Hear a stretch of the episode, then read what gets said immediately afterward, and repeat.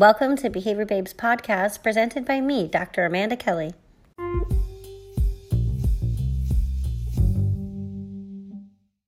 Aloha. Joining us today, we have Amy Evans. Hi, Amy. Thanks for joining me. Hi. Thanks for having me. Absolutely. Let's get started by having you do an introduction of yourself for our listeners. Okay. It's always hard to figure out what to say. Um, so, I'm Amy Evans. I'm a precision teacher, and that's kind of the first thing that I'll identify as. I'm also a behavior analyst, I'm a BCBA. Um, and I've been kind of working at the intersection of education and behavior analysis for most of my career. So those are the kind of the two things that we'll probably end up talking about the most. Um, a lot of the work that I've done recently is in training behavior analysts specifically to implement precision teaching in their organizations or with their clients. Definitely. I think um, we have every time I think of you, I think about something related to the chart, right? I'm like, that's that and um, sloths, right? There's there's some story there with you and a sloth. I love it. Like I I just mentioned at some point that I decided I liked sloths and uh, it just comes up a lot. I feel like it's one of those things that people always remember about you. So I get pictures of sloths from people or someone recently um, like put my face onto a picture of a sloth recently. It was it was cool. So I guess it's just one of those things. I ha- still have not met a sloth. Um, I've never hugged a sloth. That's on the list of things I want to do. But I, it is just one of those things that people remember about me. I will say that one thing people forget is that there's two-toed sloths and three-toed sloths, and I'm a big fan of the two-toed. Are my favorites, not the three-toed, and that confuses people. All right, that's good information, and it's nice to know that as well. Let's talk a little bit more about precision teaching. So, I've had some people on the podcast, but it's been quite a while, and we talked a little bit about it. But describe it, define it, and then tell us why you're passionate about precision teaching to begin with. Sure, yeah. Um, so, I feel like this is a good time to just bring it up because this makes a lot of sense. So, I'm actually publishing my first paper ever and I'm very congratulations. Thank you. Um, yeah, it's it's uh, just kind of getting getting wrapped up, so that'll be out very soon, and I'm super stoked. Um, but the whole reason that I ended up doing that, there's a special issue in um, behavior analysis and practice for precision teaching, and um, kind of the introduction that I've been working on with a couple of colleagues who are amazing is an overview of what precision teaching is and isn't. So, what I ended up doing was a concept analysis, um, which comes from the world of instructional design that I've just been kind of nerding out about lately. So, applying that to what actually is precision teaching. And I'm, I think I've captured it, but I may have taken some of my own liberties. So, we'll have to see what the responses are to this paper.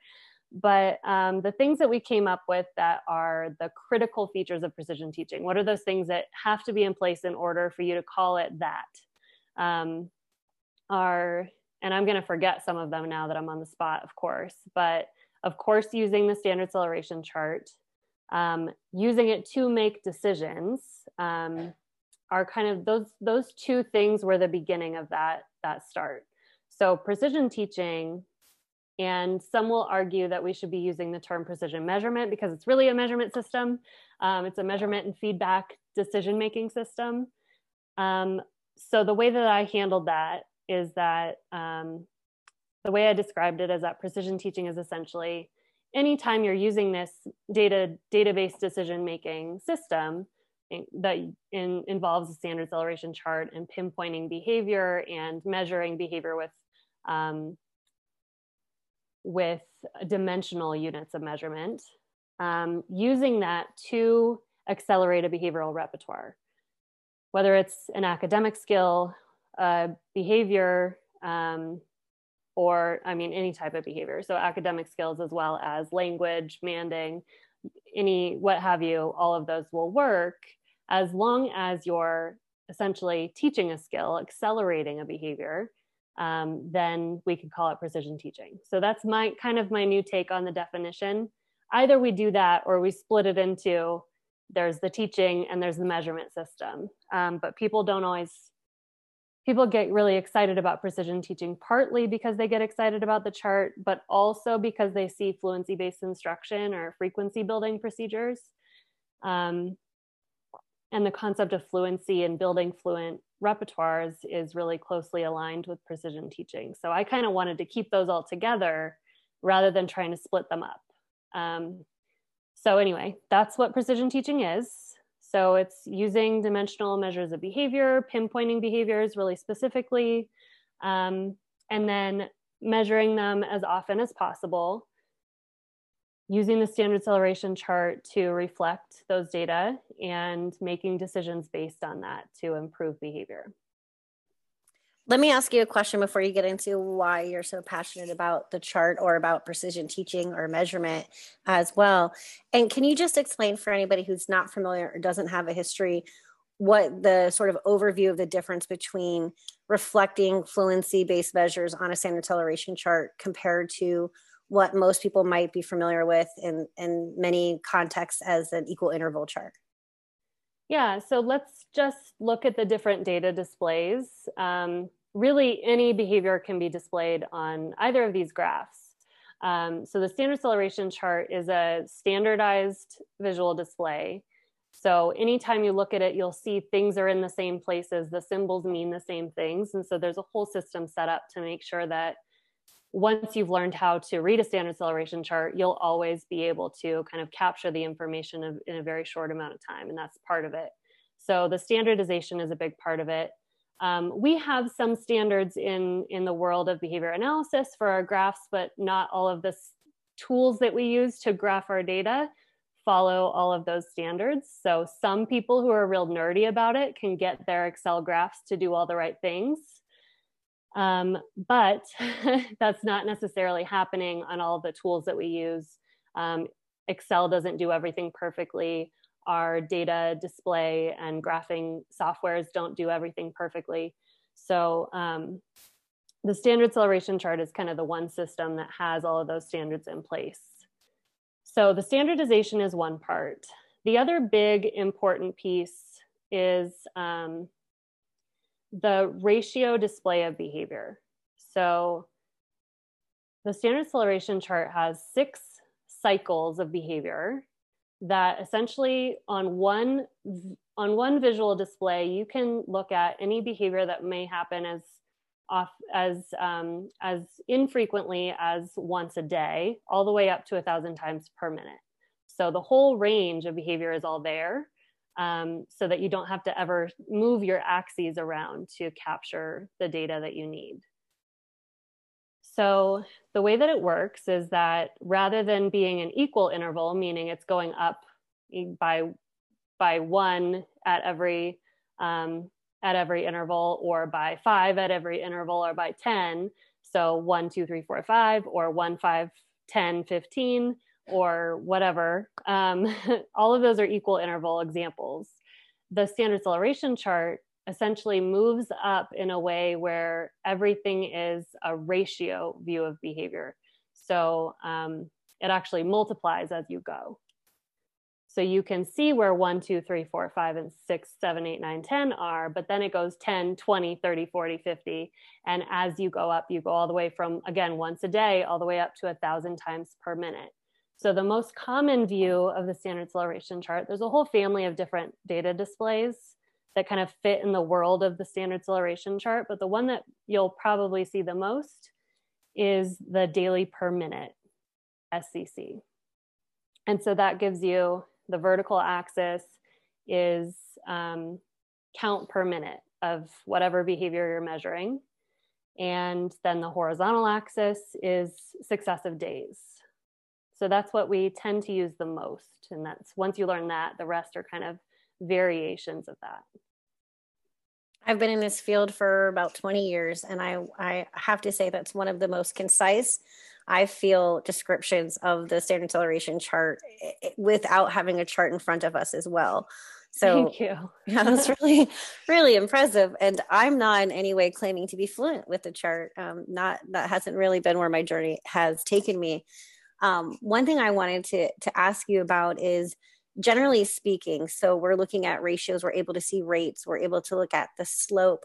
I think that really translates to how quickly someone can learn a skill, right? Or how long it's taking, or how how rapidly a behavior that might be we might be looking to decrease is occurring and how quickly can we get that challenging behavior to subside and i recently was was um, on a team where i was serving as the advocate and there was a behavior analyst and they were talking about um, like elopement behavior or not okay for those of you who are not in our field that does not mean running away and getting married in las vegas to everybody else. It means like you know perhaps running away. So that part's still there. And they were reporting it as rate but visually displaying it on an equal interval chart. And it it it just kind of looked like the behavior it kind of seemed to occur it looked like the rate or the frequency that they were showing was pretty infrequent but if you were looking at it over time and if you were to transfer that data onto this, the chart you would see that the slope of the intensification of the behavior was actually quite sharp so just visually looking at it for people who are not practicing or not in our field who are receiving and reading the chart, um, that's something that was really interesting to see the same data displayed in both ways. Um, so I'm sure with a lot of the teaching you've done, you've had some experiences with that. But I want to get back to the question of you know, how did you how did you fall in love? What's your history? What's your background? How did you get where you're at with the chart and okay. precision teaching? Sure. Um, I never know how far back to go, but um, I lived in Seattle for a little bit. I was a psychology undergraduate and um, I was at a Jesuit school, so you had to do um, some sort of community service. And my placement was with a literacy program in inner city Seattle um, through the YMCA. And I just remember going there. I knew, you know, I had never really worked with kids and I didn't know much about education because I was just kind of studying general psychology at the time. Um, but I was, you know, a pretty good student and I was good at doing my homework and I figured I could help third graders do that too. Um, but I just remember being really confronted with the fact that I was spending all that time with them and they were sitting there all this time trying to get help with their homework and just knowing that I what I was doing to support them just was there's no way it was going to be enough, um, and I could feel that. I wanted more structure to our programming. I didn't know how to do it. I didn't have the skills to teach at the time, but I remember just being like, "Oh, education is a problem," and especially when we have disadvantaged populations they should have access to higher quality. You know i'm looking around i'm like i'm a i'm an undergraduate and i'm not in even in the education field. They should have access to people who really know what they're doing. Um, and and that kind of stuck with me for a while. Didn't i didn't know what to do with that energy but i ended up moving uh, to reno back home. My, my family's in reno and um, transferring to unr and ended up through a lot of really random circumstances ended up getting into behavior analysis. And um, my first teaching or research assistantship was with Nick Berens and i would show up to work with him at um, what was what's now fit learning it was center for advanced learning cal back then and uh, we would have our research meetings um, in the office and I would see the kids coming in and out and they all, all seemed really happy. And I didn't know what they did there, but at some point he was like, Hey, do you want to work for us or do you want to see what we do? And he took me on a tour. I sat in on some sessions. Um, it's so funny. I just never thought to ask because I was so intimidated by, you know, just kind of the real world at that time. But that was my first job in the field. That was my first, my first um, non sandwich making job and I loved it. I fell in love with it. I, you know, showed up early and stayed late and asked a lot of questions. And that was kind of a new repertoire for me at the time. Um, and so it was pretty clear that I just wanted to devote my energy to that. So then I started learning about more about behavior analysis. I knew that I wanted to get the foundations. Um, I wanted to get a strong background in behavior analysis. So I took classes at UNR and then I made sure to pursue my BCBA. Um, and I went to Penn State to work with Rick Kubina because I wanted to learn more specifically about education. Um, So I got a master's in education, and um, and I wanted to be doing stuff with the chart. So I didn't know what. I just knew that I liked precision teaching, and since then, it's just kind of been my whole life. It's funny how this like chance occurrence turns into our whole life. You know, I I feel like many people can relate to that, especially um, our generational level of of providers or of behavior analysts, right? We're not yet, I don't think, at the point where people say, hey, when I grow up, I want to become a behavior analyst. I think that that's on the cusp. I think, you know, we're, we're getting there perhaps with the incoming or next generations. Um, but it is, it's always this windy road that leads us to finding passion. And I, yeah. I use the word passion, not that science, not everyone is passionate about science, even the people who call themselves scientists sometimes. But every time I meet with you, every time we've we've overlapped or connected or talked, there's always such an energy. And I like how when you were describing, you said, I didn't exactly know what to do with this energy and you, you know, or with this like desire for change. Um, but you felt it and you harnessed it and, and went on that winding road and path. So um, you were mentioning off air that you have some new endeavors, and I wanted to give you an opportunity to talk about that. And I'm excited to learn more about where where all this has led you and what your path is leading you to next. So, do you mind sharing that with our listeners as well? Sure, I would be happy to. So, um, over the last few months, I've founded, co-founded with a colleague of mine who I've been really admiring from afar for a long time. Her name is Liz Lefever. She and I started a company called Octave, we're Octave Innovation, but we like to go by Octave. It's one word, it's punchy. So that's what we're doing. And we're our goal is to train and consult and really truly support behavior analysts especially but also educators who are interested in bringing precision teaching instructional design and um, strong clinical skill sets to their teams and their clinical work. So, um, with my background in kind of the education realm, and I've been out there disseminating and running workshops and um, consulting and training and coaching with individuals and organizations learning precision teaching for the last five years or so. Between my experience in that, and Liz has been um, taking large organizations through the transition from traditional PT, I mean, traditional ABA to a more of a precision teaching model getting their programs on the chart, helping them understand how to program, um, program in a different world, essentially. Um, she's been doing that for a few years as well. And her background is more in the autism and, and ABA interventions. So between the two of us, we're we've both been doing this for a while and just kind of connecting at every conference and being like, I just want to do so much more for teaching people precision teaching, and there should be more resources out there, and there should be somewhere where people can go to get advanced trainings.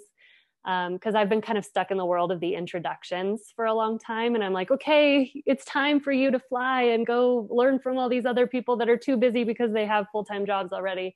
Um, so we decided to make that happen. So that's what we're up to.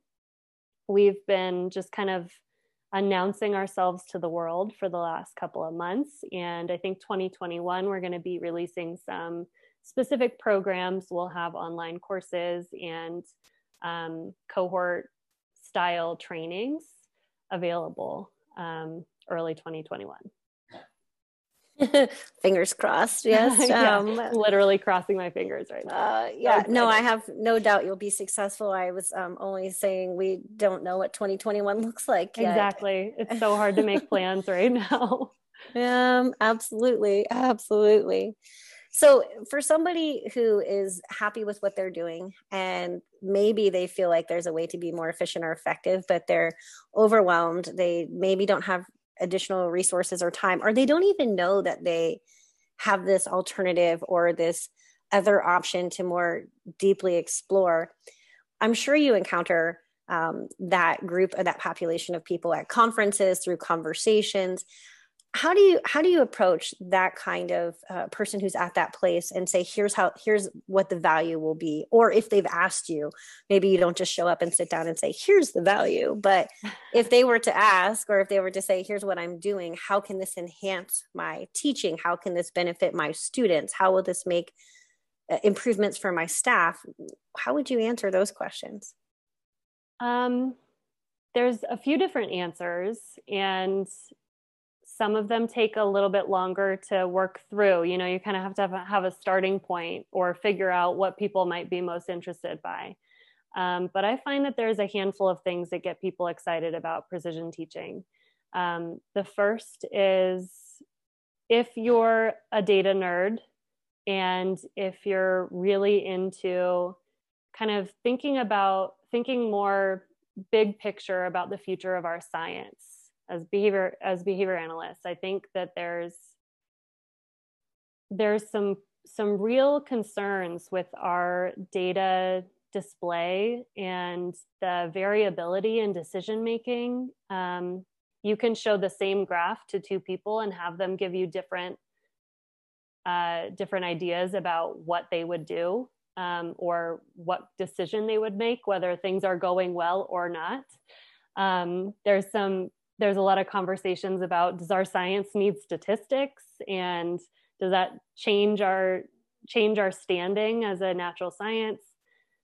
Um, i think precision teaching and the standard acceleration chart answer a lot of those questions. And that's again that's one of those whole day conversations or whole day workshops um, that that conversation is, has really truly been mastered by Dr. Rick Kubina. I can't I can't say anyone else um, has ever been so influential in that realm. But I've seen him speak for a half day at the workshops that we used to do together, and um, by midday at lunch, people were just like, "Why isn't everybody doing this?" And so that kind of that kind of conversation about the future of our science and what it means to be a science and um, how our visual display as a, as a science that relies on data-based visual decision making um, our visual analysis can be greatly improved by using a standardized um, ratio graph.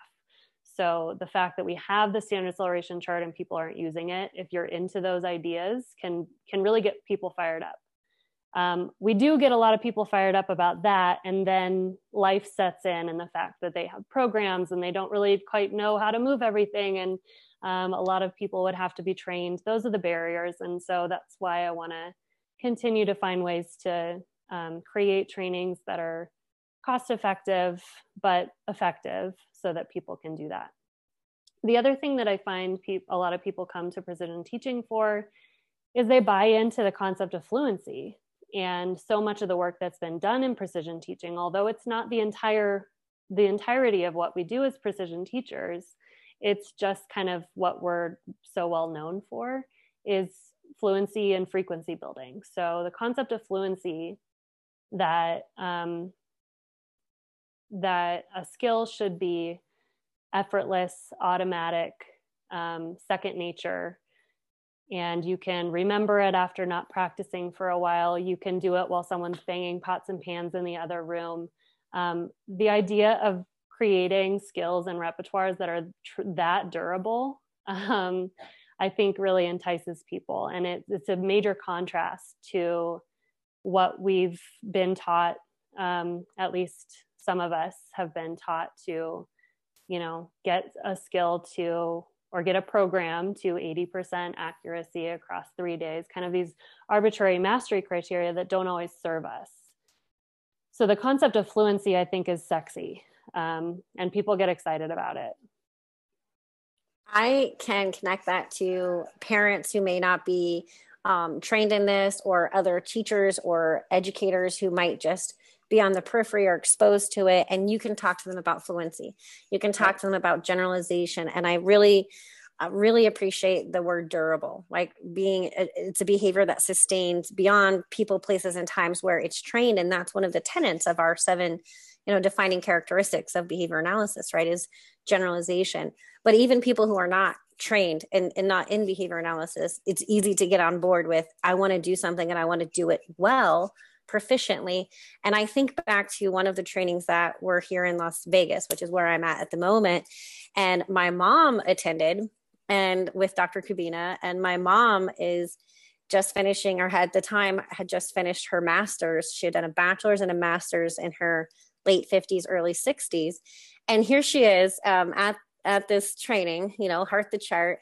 And I'm there and I'm, I'm paying attention and I'm doing things. And then I'm talking to someone next to me and I'm Facebooking this, you know, uh, image. And, and my mom answers what I thought was a pretty abstract question or, or not one that was blatantly clear um, to Rick, to Dr. Kubina. And I looked at her and I said, how did you, how did you get that? And she's like, well, I just turned the learning picture. And she was so like, adorably sarcastically like smart about it but she was accurate. And i thought man maybe i need to i need to put my phone down and pay a little bit more attention. And i think that speaks to not just the relevance but also once you have someone's attention it's not as overwhelming or difficult as i think myself and others have feared it to be.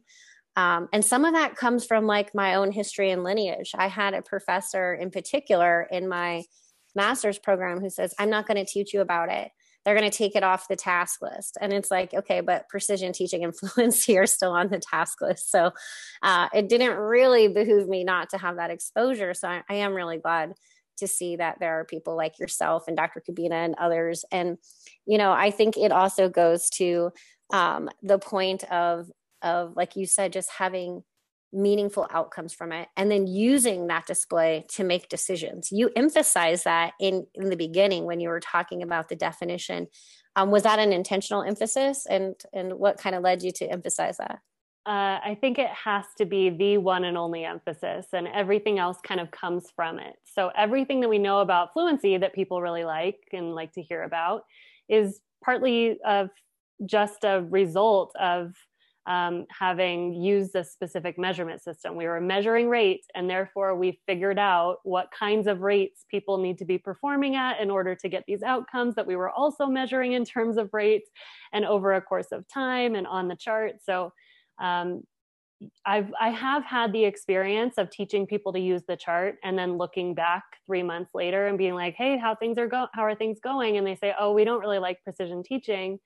And then you look at their charts and there's no decisions being made. So just because you're putting data on a chart um, doesn't necessarily mean you're doing precision teaching because you need to actually let the the data um, shape your behavior. And so that's that's what i've always found so freeing about it as someone who has kind of been on the fringes of behavior analysis kind of experimenting on my own um, to figure out oh how do we chart this or how do we get this skill fluent? Or um, i've been kind of had my own tutoring business for pretty much forever and uh, working with my own clients and playing around with ideas.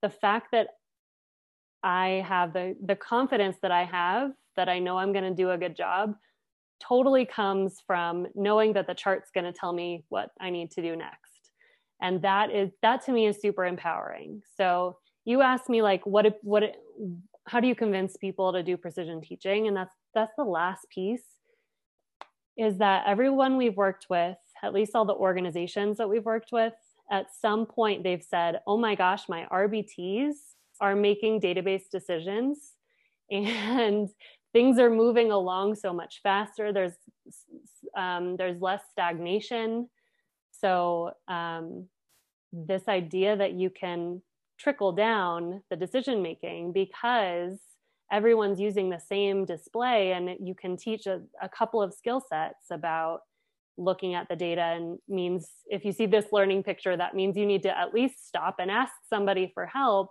Or if you see this learning picture everything's going well or don't keep running it because you met the aim and it's time to give it a few days off. So those basic rules can be really empowering at the organization level. You can see kind of different levels of staff being really invested in the, the process. And um, i think that really helps in the long run for those cases where you really need everyone invested even though you have a decision maker at the top deciding what to do with the case overall.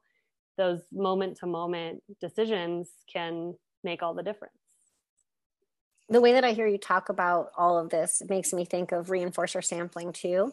So if if I sit down with you or I'm talking with you and I'm like, what can the chart do for me? What can precision teaching do for my clients? And and and you're like, well, here's what it's done, or here's what it can do, or let me take that data you have and display it for you differently. It's it can create those those aha, at least interest moments, right? Not like aha, I understand everything, but aha, I see the value. And when we see the value, um, we're we're you know from a behavior standpoint we're more likely to increase the effort if the payout is also going to increase. And what i love the way that you're talking about it is that the results themselves become the reinforcer. So charting it seeing the rate not getting what you wanted but being able to detect that so almost instantaneously i think also is a really nice other benefit and something that you've articulated really nicely here. Thanks for doing that um, I wanted to um, also ask you about so you're you're you talked about how you have a publication coming up and you're excited about it and I don't know if you want to re-release too much information but can you tell us more about like what you were looking at? I know you were talking about defining it. Um, what what can we look forward to and and how can we entice more people to to access that article in particular? Sure. Um, so part of defining it was going through that concept analysis. And the process of a concept analysis is something I'm really obsessed with right now. And I just think everybody should know and, and learn about and expose themselves to because it's so super powerful. So, um, a lot of the work that uh, like Joe Layng and Janet Twyman have released concept analysis um, articles in the past that I I used to kind of model model this off of, and I I found it really really useful. So the idea of this is you, in order to define something and in order to teach it more effectively, you essentially come up with a list of the critical features, the things that must be in place in order for it to be that thing. Um, and then you come up with a list of the variable features. What are the features that can shift um, to create kind of an, an acceptable set of examples that go across all of the variable features so that you capture the entirety of a concept that you're trying to teach. So, as a teaching tool, I think this is one of the coolest things ever. And so, it's really an amazing way to figure out how to come up with your list of examples. How many exemplars do you really need? Well, the answer to that lies in a concept analysis. So that process I'm really obsessed with, and that's what I did with precision teaching because I've been teaching precision teaching. So I think that that's the part that I like the most about it. Fantastic. I'm excited to read it. And I'm also really excited to see these specialized publications in behavior analysis and practice there were ones about social inequalities. There's ones on precision teaching. I'm not sure what's coming next. I think I there was there was previously, or maybe maybe it's just a wishful thinking on sustainability. I'm not sure. Maybe that's just a suggestion for the editors. So. yeah, I, have got something to say on that. So it's been might. a while. you thought I might. I've got a lot to say about a lot of things. But Amy, I wanted to really extend a, thank you so much for sharing your information and your time and for being persistent and, and helping coordinate even this interview or this this opportunity to have this have you on my podcast.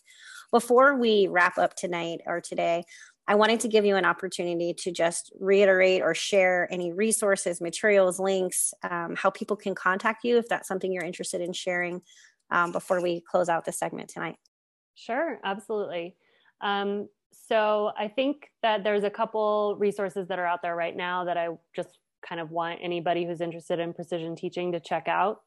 Um, the Standard Acceleration Society is one of those. I think that that's a really great resource. The membership is um, quite valuable, and the the Facebook group is actually quite a lot of fun. And there's a lot of resources just kind of searching the archives there. So if you just want to go through and see if you can find some cool stuff. I think that's a really great way to get started and get connected.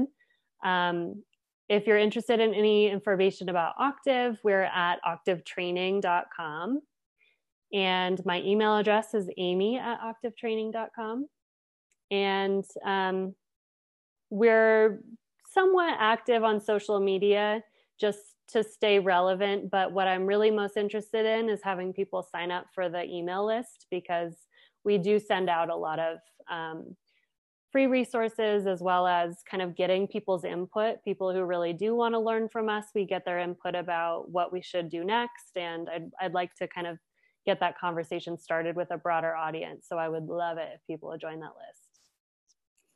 Fantastic. And I'd be happy to share any links um, from my website as well as to maybe solicit just a few moments of your time if you want to give me any uh, feedback or additional resources. It's been a while since I've updated the page on Behavior Babe with uh, information that's current on precision teaching or the charts. So I of always course. ask my guests, I'm like, hey, help me out. But I'm happy. I can again. help you out with that. I've scoured right the uh, I've scoured the internet for all of the YouTube videos and um, podcasts and and online courses. So I have a list of all those from like everybody, uh, and I'm haven't updated it in a few months, but I'm happy to share it.